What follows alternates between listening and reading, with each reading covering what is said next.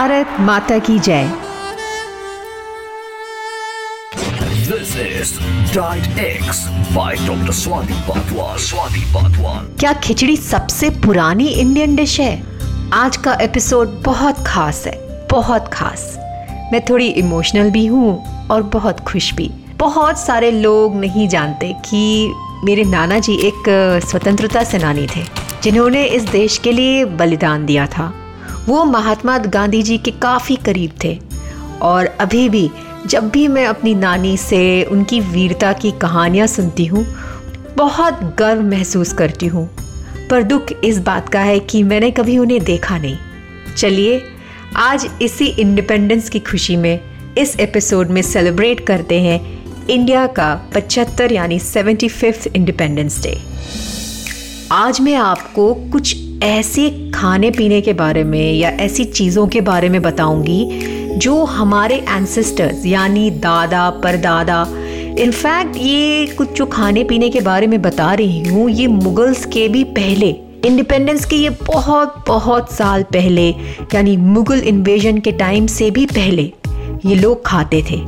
अब ये भी इस एपिसोड में सुनेंगे कि हम कैसे अपने कल्चर को धीरे धीरे वेस्टर्न कल्चर में मिंगल करते चले गए, कैसे हम अपनी हैबिट्स को चेंज करते चले गए और कैसे हमारा खाना पीना भी बदलता चला गया।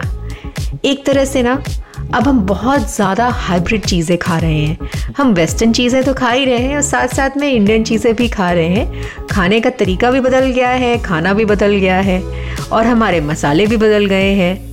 चलिए इसी आज़ादी की खुशी में एक छोटा सा एक एपिसोड करते हैं। पर आपको एक बात का प्रॉमिस करना होगा। वो ये है कि आप अपनी लाइफ में कुछ छोटे छोटे लाइफस्टाइल चेंज करेंगे जिससे वो एक परमानेंट हैबिट बन जाए और आप बने फिट हेल्दी एंड फाइन आप सुन रहे हैं अपनी होस्ट स्वाति बाथवाल को ऑन डाइटेक्स पॉडकास्ट देखिए, हमारा देश ना भारत एक बहुत ही डाइवर्स नेशन है। यहाँ की जोग्राफ़ी हमें बहुत डाइवर्स करती है। यहाँ की नदियों के साथ साथ यहाँ की मिट्टी भी बहुत डाइवर्स है। यहाँ पे सॉइल के नाम पे alluvial soil black soil red soil ऐसी बहुत सारे अलग अलग सॉइल्स हैं। और नदियों में भी नर्मदा झेलम गंगा ब्रह्मपुत्र जैसी नदियाँ हैं जो हमारी मिट्टी को बहुत ज़्यादा फर्टाइल करती हैं। हम्म, स्कूल की याद आ गई ना? देखिए हर मिट्टी में ना एक यूनिक क्रॉप उगाया जाता है। यानी हर एक मिट्टी यूनिक होती है। जैसे इसकी खुशबू होती है ना, वैसे इसकी फर्टिलिटी भी यूनिक होती है। सब मिट्टियों में सब तरह का धान नहीं उगाया जा सकता है। तो देखिए, कुछ क्रॉप्स होते हैं जिसे हम सीजनल क्रॉप्स कहते हैं, जो विंटर्स में या फिर समर्स में ही उगाए जाते हैं। और ये जो सीजनल रोटेशन होता है ना क्रॉप रोटेशन ये बहुत यूनिक होता है। वो इसलिए क्योंकि ये हमारी सॉइल की फर्टिलिटी को और इम्प्रूव करता है। और ये जो क्रॉप्स है ना, ये क्रॉप्स इतने यूनिक होते हैं, इनमें इतनी यूनिक प्रॉपर्टीज़ होती हैं कि इसमें अलग अलग क्रॉप्स उगाए जाते हैं। देखिए, जो समर्स या विंटर्स में उगाए जाते हैं, बोए जाते हैं तरह तरह के सॉयल टेम्परेचर क्लाइमेटिक कंडीशंस हमारे खान पान की यूनिक फीचर्स को और बढ़ाते हैं। अब आप पूछेंगे कैसे? बहुत पहले, यानी 200 साल पहले से भी पहले की बात है। जैसे ज्वार, जिसे हम सोरगम कहते हैं, और मिलेट्स जैसे बाजरा, रागी, ये हो गया, ये सिर्फ़ राजस्थान की रेतों में उगाया जाता था। और इसीलिए आप देखिए कि राजस्थान के लोग ज्वार काफ़ी खाते हैं, क्योंकि शायद उनके क्लाइमेट में भी ये फेवरेबल होता है। इसीलिए वहाँ की डिशेस में भी यूज़ किया जाता है। वही अगर आप डेकन प्लेटो देखेंगे या हमारे डेल्टास को देखेंगे तो उन्हें राइस बोल्स ऑफ़ इंडिया कहा जाता है। जैसे साउथ इंडिया में डेल्टा कहा जाता है, कावेरी, गोदावरी, कृष्णा रिवर्स की। जितनी भी जो जहाँ से ये नदियाँ निकलती हैं, वो सारे मिट्टियों को फर्टाइल करती चली जाती हैं और ये चावल के लिए बहुत ही ज़्यादा फ़ायदेमंद होती है। अब बात करते हैं नॉर्थ में। नॉर्थ में देखिए शुगर केन जो होता है, वो काफ़ी उगाया जाता है और सरसों भी उगाया जाता है। है ना? नॉर्थ में यानी जो अपर गंगा की जो वैली होती है, वहाँ पर या पंजाब की तरफ़? ऐसे तो बहुत सारे डाइवर्स स्टेट्स हैं, प्रदेश हैं, जहाँ अलग अलग धान उगाए जाते हैं। मैं इस एपिसोड को थोड़ा छोटा भी रखूँगी, इसलिए मैं थोड़े आगे बढ़ती हूँ। देखिए पल्सेस जो होते हैं ना पल्सेस जैसे हमारे दाल हुए तरह तरह के दाल, वो इंडिया में ओरिजिनेट हुए थे। और भी कुछ नेटिव वेजिटेबल्स हैं, जैसे सब्जियों में आप बोले पेठा, जिसे हम पम्पकिन कहते हैं मेलन्स गोड तरह तरह के परवल, या आप स्नेक गोड फली, करेला, बैगन, आंवला, शाक नाम का एक ग्रीन वेजिटेबल्स हुआ करता था। इसमें पालक नहीं इंक्लूड करते हैं। वो भी इंडिया के लिए नेटिव था। बेर, बेल और आम। आपको मालूम है India was a land of mangoes and ये सिविलाइजेशन की बहुत बहुत पहले की बात है। कि इंडिया के जो आम होते थे ना, वो बड़े छोटे छोटे हुआ करते थे और बहुत जूसी हुआ करते थे। ये मैं आपको बहुत पुरानी बातें बता रही हूँ। ये कम से कम 800-900 साल पहले की बात है। ऐसा किताबों में लिखा गया है। क्योंकि जो उस समय का जो आम आया करता था, बड़ा छोटा होता था फाइबर उसमें बहुत होता था। पर जैसे जैसे इंडिया को कोलोनाइज किया गया वैसे वैसे इसकी हाइब्रिड बदलती चली गई। हमारा जो देश है ना it was very very rich for citrus fruits citrus fruits यानी जैसे नींबू हो गया, आंवला हो गया। और ये जो हम बादाम की बात करते हैं ना, जिसे हम नट्स कहते हैं, चिरौंजी और चिलगोज़ा, यही दोनों थे जो उस ज़माने में इंडिया में हुआ करते थे। And these two are the only native nuts to India ये तो ब्रिटिश मुगल्स और आर्यंस थे जिन्होंने नट्स में बादाम, पिस्ता, अखरोट, ये सारी चीज़ें लेकर आए। आपको मालूम है मूंगफली कहाँ से आई? ये तो अमेरिकन इंडिया में लेके आए थे। ये हम सोचते हैं ना कि बादाम इंडियन ओरिजिन है। बादाम इंडियन ओरिजिन बिल्कुल नहीं है, ये भी आर्यंस लेके आए थे। और बहुत लोगों की फेवरेट सब्ज़ी है, वो है भिंडी। भिंडी तो अफ्रीका से आई थी। देखिए साउथ इंडिया में नारियल बहुत होता है है ना? तो नारियल तो इंडियन ओरिजिन है और ये बहुत साल पुराना है।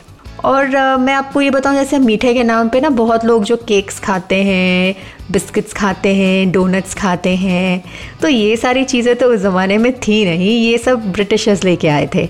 उस ज़माने में मीठे में सिर्फ़ गुड़ यही खाते थे। लोग उस ज़माने में मतलब आर्यंस के भी आने के पहले, बहुत बेर, जामुन, मैंगो, शहद, खजूर और जो पाम शुगर कहते थे, वो खाया करते थे। ये तो ब्रिटिशर्स थे और ये तो कोलोनाइजेशन थी, जिसके कारण चीनी और रिफाइंड चीनी इंडिया में आया।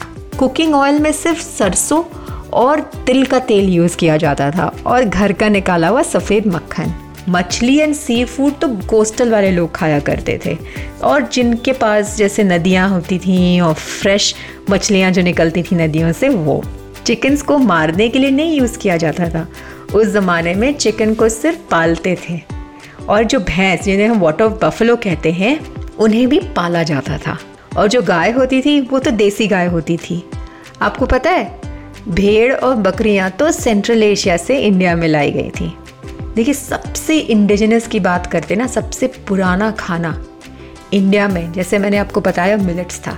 दाल, उड़द दाल, मूंग दाल, मसूर दाल, बैगन, पेठा मेलन मैंगोज़ यहाँ तक कि कटहल भी, अदरक और जितने भी सिट्रस फ्रूट्स होते हैं, हल्दी, इमली और सबसे इंपॉर्टेंट वो है गोल मिर्च। गोल भी और लॉन्ग भी, जिसे हम लॉन्ग पेपर कहते हैं। ये तो पेपर ट्रेड के लिए ही पोर्चुगीज़ इंडिया आए थे, जिन्होंने इंडिया को कॉलोनाइज किया था। आप बोलोगे यूरोपियंस लेके क्या क्या है? तो यूरोपियंस ले लेके आए टमाटर, उसके साथ साथ लेके आए पाइन काजू और आलू और लेके आए मिर्च। अदरक भी कुछ वैरायटी की यही लेके आए थे और हल्दी तो इंडियन ही थी। हल्दी, करी पत्ता, पीपली जैसे हम कहते हैं। बट एक बहुत इंटरेस्टिंग चीज़ है जो मैंने पढ़ा है, वो ये है कि जो जीरा है और फेनेग्रिक यानी मेथी और मस्टर्ड सीड्स और सैफरन ये सारे बाहर से लाए गए थे। अभी कौन लेके आया, कहाँ से लेके आया? ये तो मुगल्स भी लेके आए आर्यंस भी लेके आए। तो ये सारे जो स्पाइसेस हैं, जैसे मैंने कहा आपको, जीरा, मेथी मस्टर्ड सीड्स सैफरन और कोरिएंडर ये सब बाहर के स्पाइसेस हैं। इनफैक्ट जो हम दालचीनी की बात करते हैं, चाहे वो हम कासिया की बात करें या सीलॉन दालचीनी की बात करें, वो भी श्रीलंका से बाहर से लाया गया था। और जायफल, वो इंडोनेशिया से लाया गया था। जो लौंग की हम बात करते हैं लौंग तो इंडिया में 1800 में लाया गया था। और जो हींग है, हींग और जो हम गम की बात करते हैं, गोंद की बात करते हैं, वो अफ़गानिस्तान से लाया गया था। अब चलिए बात करते हैं चावल की, क्योंकि चावल तो बहुत इंपॉर्टेंट ग्रेन था। देखिए, चावल लाया गया था चाइना से, क्योंकि चाइना में बहुत ज़्यादा चावल उगता है। और फिर देखा गया, जैसे उड़ीसा, बंगाल, आंध्र प्रदेश तमिलनाडु में ये 300 साल बीसी के टाइम पे इंडिया में लाया गया। वो इसलिए क्योंकि गंगा और यमुना जैसी नदियों में सॉइल फर्टिलिटी बहुत अच्छी थी। और उसके साथ साथ बार्ली, वो भी हमारा स्टेपल फ़ूड था। छोले हो गए मिलेट्स हो गए, कोडो मिलेट हो गए पल्सेस हो गए, जैसे मैंने आपको बताया। ये सारी चीज़ों को उगाया गया। और वीट को भी। वो सो किया जाता था विंटर्स में। और समर्स में चावल उगाए जाते थे। हमारे देश में फ्रूट्स इतने ज़्यादा होते थे, या खाने का इतना भंडार था, कि कभी गरीबी और फैमिन तो बहुत ही मुश्किल से होता था। अब आप सुनिए, मैं आपको बताती हूँ सबसे पुरानी डिश इंडिया की सबसे पुरानी डिश पता है क्या है? खिचड़ी। जी, बिल्कुल। Khichdi is considered one of the old in Indian dishes even before the civilization अगर देखा जाए तो सबसे पुरानी ड्रिंक पता है हमारी कौन सी थी? वो थी सत्तू और नारियल पानी। These two are considered as one of the oldest Indian drinks अब चलिए बात करते हैं कि ब्रिटिशर्स इंडिया में क्या लेके आए। देखिए पोर्चुगीज वो one of the earliest settlers in India जो उन्होंने गोवा में अपने आप को सेटल किया था। और उस टाइम पे इन लोगों ने बहुत सारे रिस्ट्रिक्शंस भी किए थे। इन्होंने पोक भी इंट्रोड्यूस कराया था बीफ भी इंट्रोड्यूस कराया था। ऐसी बहुत सारे चीज़ें इन लोगों ने इंट्रोड्यूस कराया था। पर इसके साथ ही साथ में इन्होंने इंडिया में चीज़ इंट्रोड्यूस कराया। एक बंडल चीज़ नाम का एक चीज़ था जो इन लोगों ने इंट्रोड्यूस कराया। बहुत सारी इन लोगों ने ना इंडियन चीज़ों को वेस्टर्न डिशेस से अपनी डिशेस से इन लोगों ने एक्सपेरिमेंट करा। और जैसे डिशेस जैसे विंडलू और बहुत सारी चीज़ें अपनी अपनी स्टाइल से इन्होंने इंडिया में ऐड कराया। जैसे स्ट्यूज़ हो गए फ्रूट केक्स हो गए और ये सारी चीज़ें। ये आलू, मिर्च, भिंडी, पपीता पाइन कैश्यू पीनट्स मक्की कस्टर्ड एप्पल अमरूद और साथ ही साथ में तंबाकू। ये सारी चीज़ों को इन लोगों ने इंडिया में इंट्रोड्यूस कराया। अब होता क्या था? प्रॉब्लम ये होती थी कि इन लोगों की तबीयत बहुत ख़राब होती थी।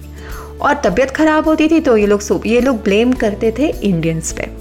पर लेकिन ये ब्लेम नहीं करते थे कि the diet was rich in meat and it was rich in alcohol that made them sick but एक चीज़ इनमें बहुत कॉमन थी। वो ये थी कि ये हर खाना के बाद पान ज़रूर खाते थे। वो इसलिए खाते थे क्योंकि पान डाइजेशन में बड़ा मदद करता था। इन लोगों ने बहुत टैबन्स इंट्रोड्यूस कराया इंडिया में पब्स इंट्रोड्यूस कराए और साथ ही साथ में ड्रिंक्स भी जैसे गिमलेट और पंच बहुत सारे लोग हैं जिन लोगों ने पंच के बारे में सुना है, है कि नहीं? तो पंच बना है पाँच इंग्रेडिएंट्स से जिसमें अरक rose water lemon juice sugar and spices add किया जाता था। इन लोगों ने बियर एंड वाइन भी इंडिया में इंट्रोड्यूस कराया। और साथ ही साथ में जैम केक्स ड्राई फ्रूट्स। अब मैं आपको एक इंटरेस्टिंग चीज़ बताती हूँ। वो ये है कि आप बोलेंगे ब्रिटिशर्स इंडिया में क्या लेके आए? हमारे पास इतना कुछ है बताने के लिए कि ब्रिटिशर्स ने मुगल्स ने पोर्चुगीज़ ने डच ने फ्रेंच ने इंडिया में क्या इंट्रोड्यूस कराया। पर लेकिन हमारे लिए एपिसोड बहुत कम है।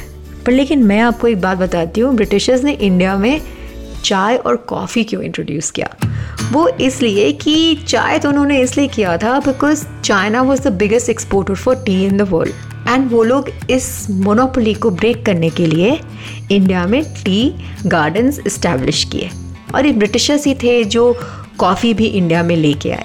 तो देखिए, कुछ चीज़ें तो उन्होंने अच्छी इंट्रोड्यूस कर दी, पर बहुत सारी चीज़ें हैं जो उन लोगों ने इंट्रोड्यूस करके हमारे लिए अच्छा नहीं किया।